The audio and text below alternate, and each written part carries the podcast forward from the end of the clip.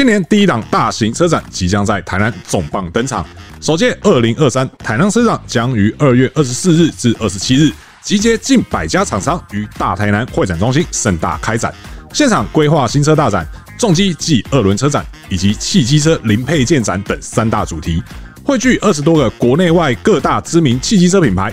更重要的是，只要凭名片或填问卷就能免费入场。展览地点又紧邻台南高铁站与台铁沙仑站，交通便利，停车方便。不管你喜欢的是汽车、机车、重机，还是各式周边配件，爱车的你二二八连假就该跟车友修修一起到二零二三台南车展大开眼界吧。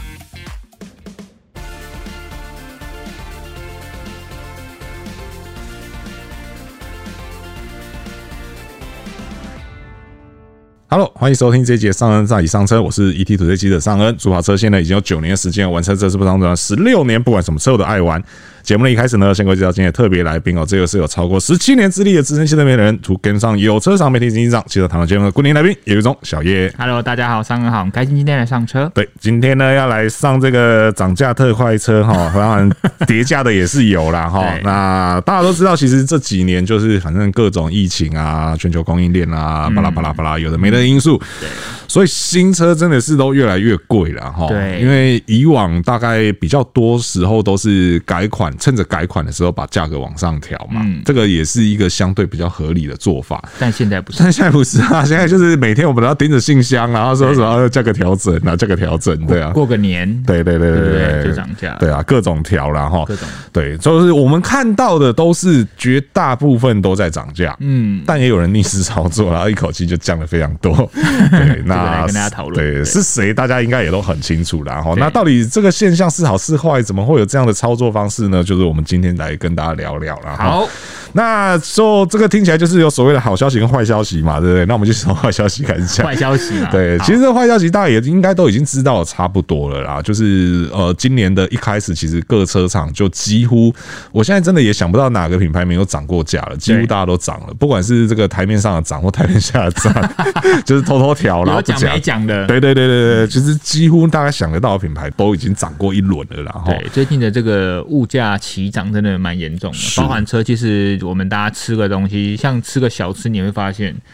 都涨了，是像那个我家附近有一间很有名的烧腊，就是据说念辅大的同学应该都有吃过。真的吗？对对对对对。然后那家也是算蛮传奇的一间烧腊店。那他之前过年前的时候曾经涨过一波，对，他一个便当已经要来到一百一十五块。嗯对。那因为前一阵子因为这个调整体态的关系，所以我相对比较少吃那一家。然后后来过完年之后想说再来去吃一下，然后一进去，因为他都要排队，然后就瞄了一下价位，哈，什么一百二十五块？加给又涨了十五，最后涨了十块，一一五到一二。对对对对对，一个便当要一百二十五块，虽然说他还是要排队，没错。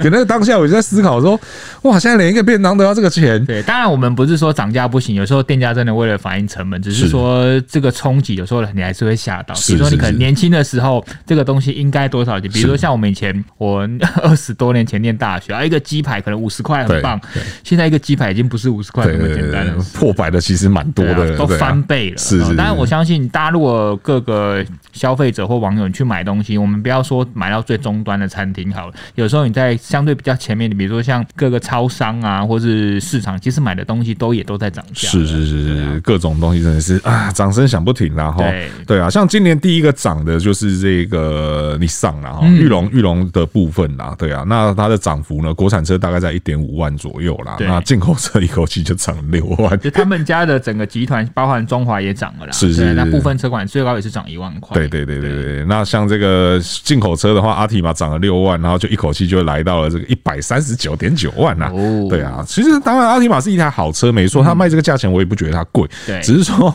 就是你过年前跟过年后去买，一口气就要差这么多钱，六万块其实可以做很多事情了嘞。确实，对啊，六万块可以差很多。对啊，六万块已经可以养这台车，至少养个半年以上了。那对啊，那个持有成本就瞬间就吃掉了。买车时候所有的零配件不要全部加给你，对不对？隔热纸那些东西其实也不用六万块。是是是是。然后像比较最近的话呢，是大概在二月，就我们过完年回来之后，对。然后这个福特也涨价，就刚好趁着对发表新车的时候，对，嗯，然后再补一枪，对，来就是说，哎，这个我们过来要涨价，因为他们也有说农历年前保证不涨价。对啦，对啦，对啦。他们也说做到做到。是啦，是啦，是啦。年后就涨价。是啦，是啦，是啦，因为他们在去年年底的时候发的这个优惠的促销讯息，就有讲说这个，我觉得他也很好啦，他没有藏，他就直接讲，他就说我们可以确保是农历年前是不调价的，对，但是农历年后会涨价。所以如果你农历年前真的要买车，他就让你不要等待了。是是是是，对啊。那那个酷卡的部分呢，就是涨一万到三万，然后那我觉得酷卡涨价也是蛮有趣的哦，就是你可以看到它全车系都涨嘛，对，但是呢，它是在这个最高规的，就是那个新的 Vignale，对，它涨最多，它涨三万，对。对，我觉得很有趣的地方在于说，其实因为我们那时候聊 Vignale 也聊了很多，嗯，那你就会发现到它事实上它增加的配备比它下一阶的这一个呃 EcoBoost 二五零 AWD ST Line XS 其实多了蛮多东西，对。对，怎么了？你好厉害，我可以一次把车名讲的那么顺，当然啦，对对对，这个 福特，对，那可是它在涨价前啊，你就会发现它跟 Vignale 的价差并没有到很大，没错，对他们两个其实那个时候只差了四万块吧，我记得。可是，在这一波涨价之后呢，他们的这个价格就拉开了，嗯，对，因为现在的话呢，这个二五零 AW ST Line X 的话是一百二十三点九万，对，然后 Vignale 的话是一百二十九点九万，所以很明显就是那个时候上市为了操作花底升量，是，我就先把那个 Vignale 的售价先压低，让大家惊艳，是，是，但是后来还是必须没有办法是反映成本，对对对，因为那个时候它只比就是下一阶高四万了，对嘛，现在拉开之后差距来到六万，六万就看起来就有比较反映成本的了，对。对啊对啊，不然话说实在话加那些东西洗龙门急哦，对啊，我们明眼人看也都知道那些东西是要钱的，全部都加上去，结果加那么少，就反而影响到下一阶的销售，是啊是啊是啊是啊，所以说这个在涨价的过程当中，其实也有一点点在这个调整这个产品编程的意义，恢复原样，是是是是，那当然像这个我们的 Honda 也有做涨价的动作，然后那它的涨价幅度也是大概在一到两万，一到两万，对，因为它 CRV 跟 HRV 都是涨两万，嗯，然后 Fit 的部分是涨了一万这样子，对啊，所以说价钱上去之后呢，哎，其实那个 CRV 就有一点点危险了呢。已经快要跨过百万大关了呢。对对啊，因为它的 VTI 入门车型现在已经要九十九点九万，真的就是全部都九九九了，是是是，跟纯金一样。那当然，因为 CRV 今年有机会可以期待到大改款啦，只是说这个就是在大改款下去，看样子 CRV 破百应该就不是梦了。呃，他们其实曾经这个世代出来一开始也有一段时间，他们都是全百万以上，是啦，是啦，后来才增加一个 VTI 这样，对啊，到百万以下，对啊，对啊，对啊，所以或许也有可能全新世代也是这么做，就又回到百万以上这样，对啊，当然也不会说太过分还是怎样，因为就是 真的就是贵嘛，对啊，东西就是什么东西都在涨啊，对啊，对啊，你不要讲别的啦，连纳智捷都涨价了，好不好？人家连纳智捷都涨价，这个听起来怪怪，你是不是想黑谁啊？没有啦，纳智捷真的也涨价。了啦，就是他们不久前才发表这个 URX Neo，对啊，那他们目前是七人座版本有涨价啦，那七人座热火版涨了一万哦，现在是九十九点八万，你看也是也是快要跨过，对啊，跨过百万门槛了。然后七人座的大生活版哦，也涨了两万哦，来到了一百一十五点九万了哈。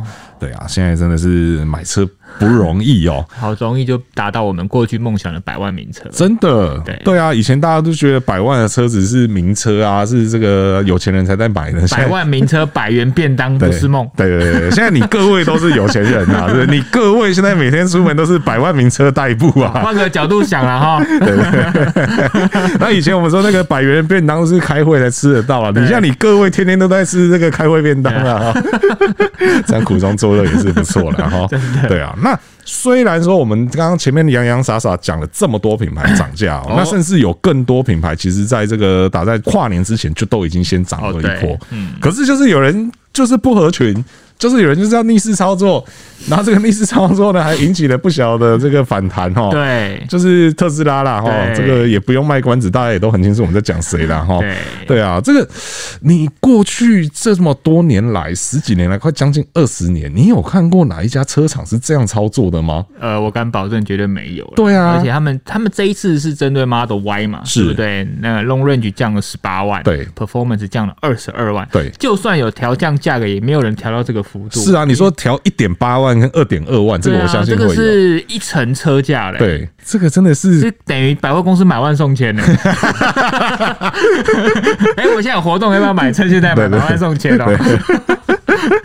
他这个调整真的是，哎、欸，真的是一觉醒来。像比如说，我看一些知名网红，对他们，因为我们也知道很多网红其实也都蛮喜欢特斯拉的，那也有人实际都有买。我就有看到有人真的是，哎、欸，那个戏真的不是说用演的，你知道，那个真的是打从心里呐喊。但但我有点意外的是，气当然是一定，但是你。曾经看过 Tesla 一路以来的轨迹嘛？是涨涨跌跌，它也不是第一次。是那甚至之前也有那种更多车系更大幅度的涨跌价，这样为什么你这次还会这么气？可能就是因为。反正以前都还没买啦，自己买到了就会气到了，就会开始有那个感觉了。对啊，睡一觉起来，我这台车就少了二十二万。对对，这个我觉得应该是切身之痛了。对，不然其实你说 Tesla 这种价格操作，他们不管是价格操作、销售方式，是连你之前提过的交车方式，是都跟传统车厂不一样啊。是，所以我觉得大家买这个品牌原本就要有心理准备。是是是。那当然，他这一波为什么会这样调？其实当然，就像我们讲的，我们也看过了他很多轨迹，对，然后很多过去的操作方式。但这一波，我觉得会调的最主要关键还是在于说。啊，就真的全世界都降了啊！对啊，剩你台湾没降啊！对，你这不降能行吗？对啊，所以你看，你这些特斯拉粉，你没看到他全世界都在降的吗？台湾算晚了，你有什么好气的？你只是先 对啊。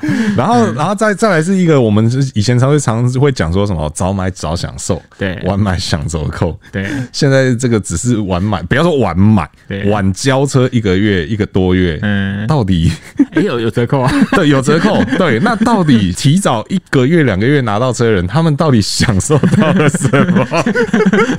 享受到了暴气，对，生气，对，没有享受到了这个我多花二十二万跟十八万的尊荣。对，哎、欸，我我先讲哦，我们真的不是要酸这个 Model Y 的车主们，都或者是准车主们，而是这个现象真的就像小叶讲的，过去真的不曾看过，所以我就很好奇，说到底他这样操作上，他不会衍生出其他的问题吗？我们说除了车主抗议这件事情以外。它不会衍生出其他问题吗？比如说，会不会它未来它的这个品牌的价值就越来越难去定义啊，或者是什么样之类的？这个东西我们应该不要再酸了，我们要拿出一些专业东西来聊了。对对对对对，对，我们来讲一下为什么它会有最近这一波的一些趋势，跟它为什么可以这么做。是。因为其实我们都知道，马斯克哈就是特斯拉老板先生，他现在最近可能有一些其他事情在忙，比如说 Twitter 的事情还没有搞定嘛。是。然后再加上呢，包含因为他们现在主要市场还是以美国为主，是。虽然说中国也不错，但是主要市场还是以美国为主。那美国现在整个很多政府相对经济的策略，他们其实对二零二三年是相对看衰的啦。是。而且甚至对于经济成长的幅度看衰程度，可能会更胜二零二零年，就是那时候疫情嘛。再来是可能会跟当时。零八零九年那个时候，雷曼兄弟那个会这么严重，所以他们可能对二三年是相对很保守。是。那再加上呢，我们可以看哦，就是二零二二年相对二零二一年来说，特斯拉是成长的。是。但是呢，相对二零二一年跟相对二零二零年成长幅度是萎缩了。就是好，二零二零到二零二一，整个特斯拉全球的销售是成长百分之五十 percent。是。所以那个时候，马斯克就很乐观，就说我同样二二年我也要成长五十 percent。是。但他们没有做到，大概四十 percent。那其实 我觉得也是很好的，也是很好。对。但是因为电动车它不是传统油车，它是一个整个还在井喷的市场，所以他可能觉得四成没有达到。是。好，那所以说呢，他觉得。二零二三年似乎要来做一些动作。那此外，我刚才有说到一个中国市场啊，因为其实中国市场现在电动车也是发展的非常好。是，如果你讲全世界纯电动车特斯拉是第一品牌。是，但如果你把纯电动车加上混合能源，像是我们说的一些油电，是加起来我们所称的新能源车的话，比亚迪才是第一名。是，所以其实特斯拉已经不是龙头了，所以它这点也有警讯。是，再来是它如果透过这一次主要的 Model Y 的条件。它其实刚好可以切入到中国电动车市场很多直接对手，是。像我们之前讲提到了嘛，比如说蔚来啊，或者是比亚迪啊，其实之后还会有小米，对，对，所以这些东西刚好它只要调价了这样的幅度之后，就会直接切到了对手的核心，是。很有可能就会跟对手硬碰硬。是。那对于中国市场，当然他们也是挺自家品牌，但是如果有一个这么有名的 Tesla 一样的价钱，我可以买到国产车或者是 Tesla 这个车款的话，我觉得可能那个市场的结构会有点松。冲动。是，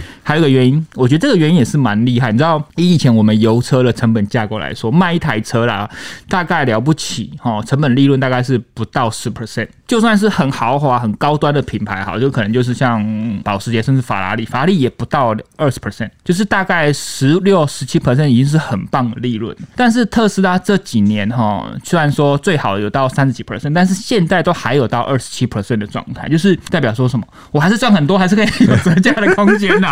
那既然是这样子的话，我还有折价的空间，再加上二零二三年的市场龙景没这么好的话。那我是不是就可以再针对价格操作一下？是，还有另外一个，其实特斯拉还有另外压力，有除了二零二三年的龙景以外，你去分析，因为它现在是全世界盖工厂，是哦，希望赶快增加了产能，但是以二零二二年的销售跟生产比的话，其实它的。剩下就是还没有交出去的车，就是产能还是相对比较多一点点。是，所以如果我今天疯狂盖工厂，但我车没有卖这么好，那我压力就更大了。对，因为那个成本就会蹭蹭蹭就往上。对啊，就是往上蹭，所以呢，他们才会有这一次这么大幅度的降价动作。其实是蛮多原因可以支撑他这么做的。是是是，对，因为其实像经济衰退这一点，就是今年他不看好今年经济这一点，其实他的看法，我觉得就有那么一点，你不能说他错，但是你也会觉得，嗯，他怎么会有这样的想法？对。对对对，但是确实，你从某些蛛丝马迹上来看，确实是有这样的轨迹可循啊。对啊，那因为这样子，然后就要到货，我也是觉得他真的是个狂人，你知道，因为他现在这个这个行为，他现在这个行为跟到货没有什么两样了嘛。对对对，你你价格杀成这样，好比说我们讲这个大陆市场，因为大陆市场那时候降的时候，其实也是引起消费者很大的反应嘛。对，然后我就觉得，就是有有一个新闻就很好笑，是就是他们集体去这个四 S 店，嗯，去维权。对对，所谓维权就是抗议嘛，维护自己的权益嘛。结果一去之后进进去看到，哎呦！新的价格真香，再订一台吧！瞬间从维权大会变成订车大会，你知道吗？对，到底是忠实度在哪里啊？对对对，它也确实这个品牌的客户轮廓也真的跟传统车厂的客户轮廓是很不一样，完全不一样。对啊，对啊，你说传统车厂这样子，可能就是已经弄到你死我活了。对对啊，他这个不是啊，去了看看真香，再一台吧。降降个二十万，我要我要平平均一下我的这个 买入成本。对。啊。然后再来，另外是说生产过剩这件事情，其实我们也从这个大概去年下半年它的这个交车动能，嗯，也就看得出来说，其实他们现在生产确实是进入一个好的状态，嗯，当然也就很怕说生产太多，对，因为生产太多这件事情真的也是很麻烦，对，不是像大家想象说哦，车子卖不出去放在那边就没事了，你车子放在那边都是要成本的，对啊，对，尤其是当你今天你自己没有足够了这个所谓的仓储中心的时候，但也确实会有。没有足够仓储中心这个问题，当然当然，对，因为它并不是说在各地都有所谓的代理商或者什么，它其实很多地方就是分公司而已。那我们也知道，它在台湾展间其实也就那么少了。对，你把那些展间全部放满，它也放不了几台，好不好？对啊，对啊，所以它剩下的车就得要放在所谓的保税仓也好啊，或者是所谓的物流中心也好，就像你家东西太多要去租仓库一样。是是是，对啊，它成本那个放在那边就是每天都是要付租金给人家的。对啊，对啊，人家帮你雇这个车都是要租金的。而且还有没有发现，就是虽然说 Model Y 对台湾来说是新车，但是如果你去看它发表时间，是哎，Model 三也差不多快七年，Model Y 也快四年，对对，其实都是蛮久。所以我对一台已经发表这么久的车，如果这个以传统的车厂的角度来说，这都应该是要改款的车，但是他们顶多也就是小动一些东西。所以这么久的车，我降价也合理吧？哎，是的，但是也不是 这样讲，有空间啊，有空间。对对，然后再来另外一个是说，竞争对手除了像刚刚刚小月提到的，像这个大陆市场那一边，就是现在。它还没办法在那边称王嘛？那当然，在全球绝大部分大范围的市场当中，特斯拉的电动车销量都还是算非常领先的地位。可是这个领先优势其实也慢慢的在缩小当中。确实啊，确实，因为各品牌的电动车也都陆陆续续都出来了。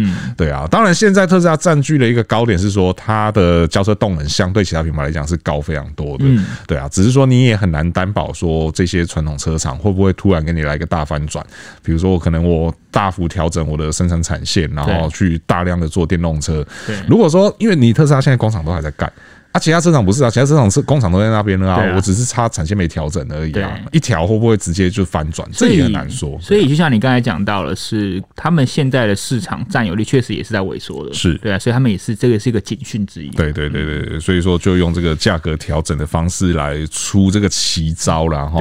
对啊，只是说呢，大家也不要应该说高兴的太早嘛，还是怎么样？因为因为呢，在我今年要说好话，应该说啦，就是如果说你现在车子还没有交，或者你正要去订的话，我觉得动作可能也是要快一点。嗯，当然排队还是得要排嘛。对，那只是说为什么我说要快一点？是说大家现在都 focus 在叠加这件事情上面，十八万、二十二万。嗯，可是其实这一两天呢，美国那边又默默的在把价格往回加。嗯，对，我觉得这也是一个买这个车就真的你不能用买传统车的那个思维下去看，对，因为它你看它的调价是这么的迅速，嗯，对啊，我们才好不容易大降价完，然后大家这个疯狂想着要去订车要去交车，结果现在开始默默的又市场再把价格往回加，对啊，而且我今天录音的早上我才去看 Tesla 的官网，就是你现在看得到价格的也只有 Model Y 哦，对，因为你 Model 三现在也是看不到价格，所以当它价格公布的时候，是。可能就会跟你上一下之前看得到价格的时候会有明显差异，但是往下走还是往上走，这个我们真的不知道。对对对对。对，目前确定的是那个，因为 Model 三还有一些所谓的现货车，对。对，就是可能领牌车或是已经进进来的车，那些车的价格其实也都比先前调降了。它就会网站很明显告诉你说，请去看现有车。对对对对对，就要看现货车这样。对啊，那 Model 三，对啊，Model 三如果进来，假设也是这样子砍的话。那它真的就回到最一开始在台湾卖那个价格对，一百七、一百六、一百七的时候起，对，对，对，对，对，这个 他会他会这样子砍吗？我也是真的是不知道呢。大家可以看它的销售表现的。是，如果你觉得它的销售表现在全球都是一直往下走，那它的价格就会往下走。是是是是，因为比较有趣的是，就是你现在又看到美国那边开始在涨了，对，那你就会想说，会不会？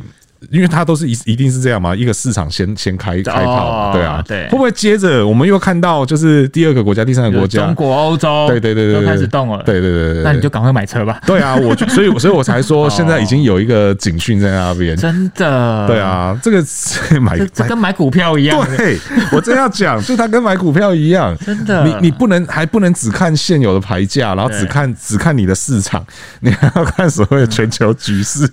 不过我相信买买这些。新世代品牌电动车的消费者来说，或许这个对他们来说是个可以接受的思维。或许是，我也觉得是对啊，因为毕竟我们就刚刚前面就讲了，他的车主啊，或者他的粉丝啊，那个轮廓真的都跟一般车厂不太一样。对啊，对啊，那因为他做的事情也确实很多事情是一般车厂 不曾做过，没有做过，不可能做的事情。你要接受这种新形态，那可能连价格方面都要接受。是是是，对啊。那所以说，他这一次这个价格这样。子调整，到底大家是 买到什么价格？你是省下了十八，还是二十二万，还是多花了十八、二十？今天要叫那些多花钱的来留言吗？我想看看大家 的想法嘛，对不对？对啊。那其实这次调价，我觉得还有另外一个东西是，我觉得算做的不错的。嗯，对，就是我老实讲，我没有实际的看过特斯拉签单的时候，就是那个买卖契约上面是一个什么样的一个状态。对对，因为我。们正常逻辑是，绝大部分的车，你去买车的时候，你签单上面就会写清楚你买的是什么年式嘛，当然，然后有什么配备嘛，嗯，然后你又选了什么东西嘛，嗯，然后再来最后一个是什么价格嘛，嗯，如果假设这车已经有一个建议售价在那边了，对。对，那这个东西通常签下去之后，应该就是不会动的了，对。对，就是不论市场现在怎么变化，以当下签下的价格为，对对对对，当然也是可能有一些些例外，比如说像之前有一些车子它遇到跨年式，对，然后价格有明显的往上。调对对，那可能你还没交车的车主就得要补价差，他就会说以当时引进拿到车的车为主。对对对对，对，那我就不晓得说特斯拉的那个买卖契约上面价格这一部分到底是怎么压的哦。对对对，因为因为我会说他做的好的地方是在于说，他那时候宣布降价之后，他也同步的跟他在等待交车的车主讲，说我们会用新的价格交给你，请你不用担心。了解。对对对对，所以这也才会衍生出之前有一些人他可能车子明明已经。到了，可是他不去提车，嗯、对他就是想要撑到，对熬到你真的价格下来之后，然后我再去把车提出来，嗯、对，也是有这样的事情啦。那当然也有些人是说他们是用转单的，对，或或者说他就是直接再重新签一张新的单子。对啊，变成说这个，当然你要说好好的点是在于说，哦，你还没有交的人是用新的价格交，这个当然很好。对，可是如果未来再有类似的事情的时候，这次是叠价哦，所以大家当然不会骂。嗯，可是我未来是涨价嘞。嗯，对啊，那会不会变成说，就是你车子已经来了，然后结果价格是新的？对，那你就会陷入一个我到底要去拿还是不要去拿的的的纠结。对，你不去拿，仓库就要继续收钱。他们以后就要涨价哦。对，那那那当然对他来讲是这样子嘛。可对消费者来讲，是我可能等个车已经等个大半年了，对，好不容易来了，结果你现在跟我讲说，哎，要再加二十二万才可以拿哦。对啊，这个也是一个很纠结的事情啊。对啊，对，但你选择了这个品牌，照过往的惯例，你可能就会有这样的风险。那那没办法。如果是你的话，你能接受这种事情吗？所以我不会选择这个品牌。不是说这个品牌的车不好，是太多操作可能是我没有办法接受的风险，那我可以选择不要。是是是是是，因为像好比说买房子，可能有时候会有一些就是意料之外的支出，这个其实我们也都可以理解。对，可是因为毕竟它跟车子这种东西的特性就是完全不一样。对对啊，你说房子再怎么样，它额外添添加出来的那一些费用，是可能有些东西是你都看得到的。对对啊，比如说你可能在装潢过程中突然发现你需要再多加个什么东西，然后要多花个几十万，这个是 OK 的，这是可以接受的。嗯，对啊，可是不是、欸，它就是一模一样的一台车。然后现在价格突然这样子往下，突然这样子往上，这个是打破很多过往我们在对于车这件事情的认知。这种高单价商品确实是很少见。是是是是，对啊，所以说。这个还是得说啦，如果说因为现在已经看到美国市场有在涨价趋势，而且还涨了不止一次而已。对，它跌价之后，好像已经连续调涨了两次。对，所以这个未来变化可能还是会有一些啦。对，那总之，如果你现在有办法交车，然后或者你现在可以去订车的话，我觉得想买的朋友就动作可能要快一点。反正你买电动车，你没有享受到以前浮动油价嘛，你就享受浮动车价好。有没有比较乐观一点？好像也没有。可能可能会不会之后就会出现所谓浮动电价？对，对，我觉得这也很难说了哈。对啊，所以总之。想买的朋友动作快哈啊！如果说会担心你的心脏没有办法承受这样剧烈的价格波动，电车可以选。对，其实现在因为你看我们刚刚前面讲了这么多，为什么他要出这么多招？其实有一部分也是因为你现在选择其实很多了。对，对你或许也可以去看看其他的品牌，像我们上一集其实也讲了不少台的电动车。对对啊，你要豪华品牌也有，平价品牌也有啊，你要高性能的也有啊，你要这个入手容易的也有。是，甚至像今年我们也还有 N 七可以期待啊，对不对？百万内哦。对啊，这个有付一千块定金的朋友也可以再熬一下。对，准车主对发出呼吁了。对啊，也不一定要死死的抱着这个品牌啦。当然，我相信这个品牌有很多其他品牌没有的魅力。或者是没有的功能，但有一些压力。对，就是你就得要 去承受这样的风险，承受这样的压力。对，对啊，啊，一层车价真的也不是一笔小钱呐。就这就像那个啦，投资理财，有些人敢投资，有些人不敢投资嘛。是是是。就是你的价值观这样，你就选择怎样的车款。是是是，就这么简单。对对对对。所以说，这个如果未来它价格再有什么样的变化，然后我看搞不好我们以后每一集一开头先先跟大家讲一下最近哪个市场。今天的名牌是 或者七二一，或者帮大家整理一下这个最近。的市场哪边又涨价，哪边又跌价之类的，对啊，跟理财老师那个，对对对，就像天气预报一样，新闻最后都要有个天气预报啊，对啊，或许不知道提供这样的资讯给大家，大家会觉得怎么样啊？对啊，反正有有任何问题和意见都可以在留言提出来，让我们一起讨论。然后，那如果说还没有订阅的朋友哈，我觉得也可以按下订阅啦。或许如果大家觉得说这样的价格波动资讯，就像你每个周日都要看油价是涨还是跌一样，你。觉得这很重要的话，可以按下订阅哦，这样第一时间就可以收听到我们最新的节目哈。对啊，那如果说觉得我们节目内容不错的话呢，也请鼓励给我们五星好评，然后这个会给我们很大的鼓励啦哈。那今天跟大家聊的这个特斯拉跌价，然后各大品牌涨价，就到这边告一个段落了。是，那我是尚恩，我是小叶，我们就下次再见喽，拜拜。